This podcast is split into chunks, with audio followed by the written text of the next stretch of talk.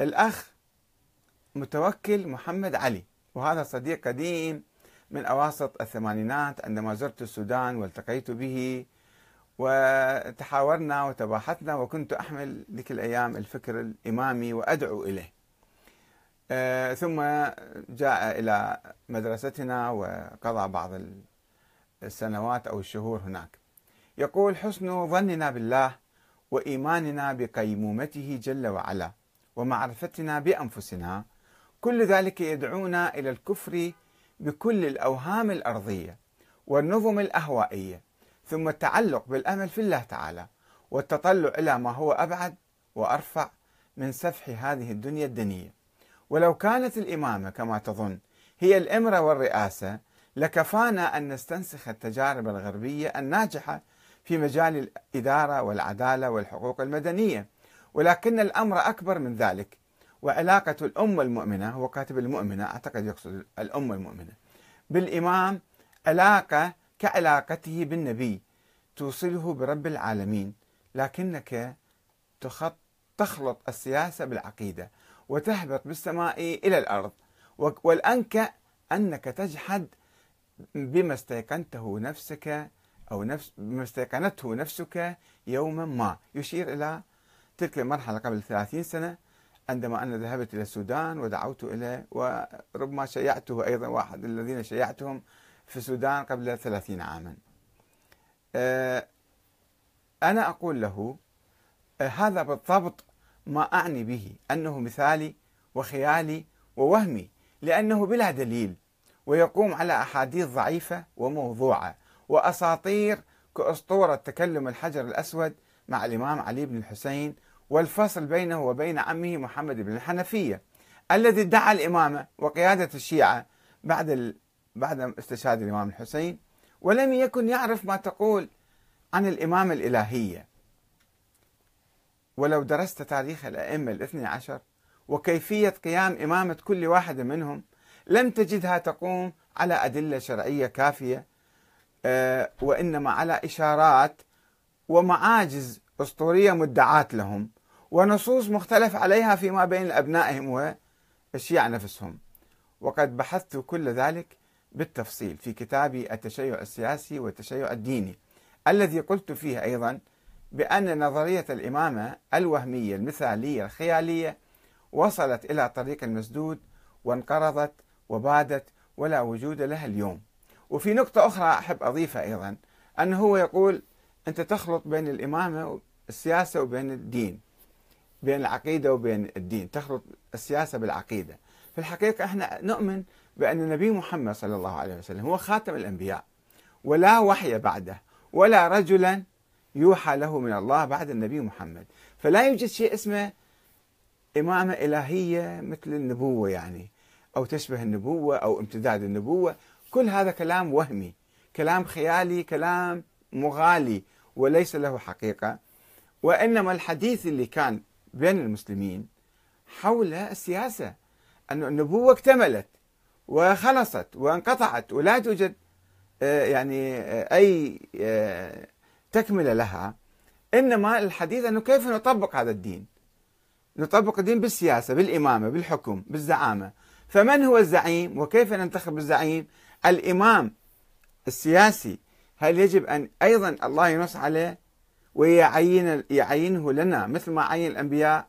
أم هذا أمر متروك للناس؟ هذا ما أقوله. لنترك أنا ما أخلط بين العقيدة والسياسة إنما بعض الأخوة بالحقيقة ومنهم الأخ متوكل يبدو عليه ويخلط بين شيئين. وهذا بحثت في حلقة سابقة إذا تتذكرون في نقاشي مع آه، إدريس هاني الكاتب المغربي.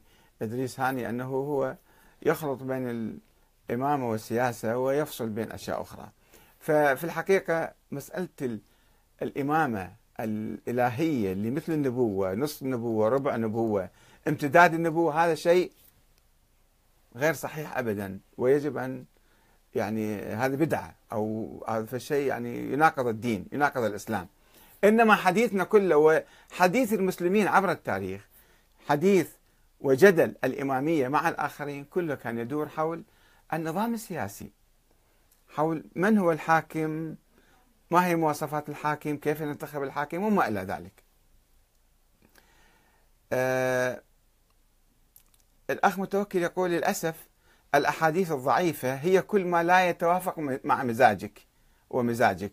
يقول أنت كل شيء ما يعجبك تقول هذا حديث ضعيف. آه ولكن المعتقدات لا تثبت بالأحاديث. وإلا فاثبت فأثبت لنا التوحيد والنبوة بالأحاديث الصحيحة. أنا أجيبه أقول له صحيح. العقيدة لا أنا أتفق معك في هالنقطة. العقيدة لا تثبت بالأحاديث وإنما تثبت فقط بالقرآن الكريم. فهل توجد آيات صريحة على الإمامة الإلهية؟ أم إنها تقوم على تفاصيلها؟ أم إنها تقوم على ما تسميه الأحاديث الصحيحة. أنت تسميه أحاديث صحيحة. وأين هي تلك الأحاديث؟ أعطيني إياها. لقد ناقضت نفسك بنفسك يا أخي العزيز متوكل وأتمنى أن أراك في يوم من الأيام إن شاء الله.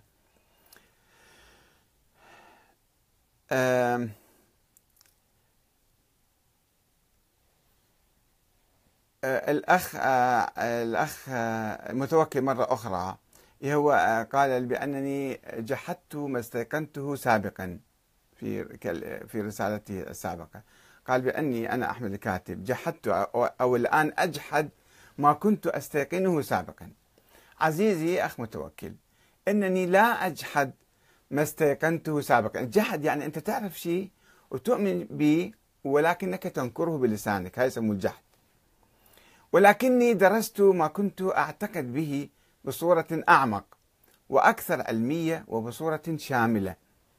فوجدت أن نظرية الإمامة تقوم على مجموعة أساطير لا علاقة لها بأهل البيت. وقد ابتدأت بالبحث في موضوع وجود الإمام الثاني عشر المفترض محمد بن الحسن العسكري. فوجدت أن علماء الشيعة الاثني عشرية السابقين أي مشايخ الطائفة يقولون بأن الأدلة التاريخية على ولادته ولادة الإمام الثاني عشر ووجوده ضعيفة ومختلقة. وكذلك الأحاديث الروائية اللي يروها. أيضا أحاديث هم يقولون هذه أحاديث غير صحيحة. وأن والسيد كمال الحيدري قام بدراستها من جديد واكتشف أنها أحاديث يعني كلها ضعيفة. آه، وغير السيد كمال الحيدري أيضا. أكدوا أن هذه الأحاديث كلها مختلقة وأن الدليل الأقوى والأكبر هو والأول هو الدليل العقلي ما يسموه بالدليل العقلي. ما يطلقون عليه الدليل العقلي. أي نظرية الإمامة بتفاصيل معينة دقيقة. لو توقفت عند أحدها لما توصلت إلى ما يريدون. كحديث الإمامة لا تكون في أخوين بعد الحسن والحسين. وهو ليس آية قرآنية ولا حديث نبويا. ولا حديثا ثابتا عن أهل البيت وإنما هو شعار سياسي مشكوك فيه ولم يعترف به قطاع كبير ومحترم من الشيعة وهم التيار الفطحي. فطحية تيار إمامي مستمر كان. لم يعترف بهذا الشرط ولا إذا توفى الإمام وما عنده ولد يروح الأخو مو مشكلة يعني تكون الإمامة في أخوين. ورأيت علماء الشيعة يقولون إما أن تسلم بوجود ذلك الولد المفترض وتقول أنه ولد وأنه إمام وأنه غائب وأنه سيظهر في المستقبل وأنه المهدي المنتظر. وإما أن تكفر بنظرية الإمامة. إذا ما أمنت بدون دليل طبعا. إذا ما أمنت ما غمضت عينك وآمنت بهذا الإنسان فلازم تعيد النظر في نظرية الإمامة تكفر بها من جديد. وقد قمت بتقبل هذا التحدي وقمت بدراسة نظرية الإمامة من جديد فوجدتها لا علاقة لها بأهل البيت ولا بأقوالهم الظاهرة ولا سيرتهم التاريخية وإنما هي نظرية سرية باطنية مختلقة مثالية وهمية خيالية. واجهت عقبات كأداء لدى ولادتها في القرن الثاني الهجري ووصلت إلى طريق مسدود في منتصف القرن الثالث الهجري.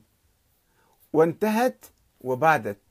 وكما أتذكر أنك يا أخ متوكل كنت قريبا مني أثناء عملية البحث في حوزة القائم عندما كنت أقوم بهذا بهذه الأبحاث والدراسات ولو أعدت النظر بهذه النظرية من جديد وبعمق وشمولية لاكتشفت وهميتها وأسطوريتها وانقراضها وتخلي الشيعة عنها اليوم عمليا في العراق وإيران ولبنان وسوريا وكل مكان. هاي النظرية غير قابلة للتطبيق.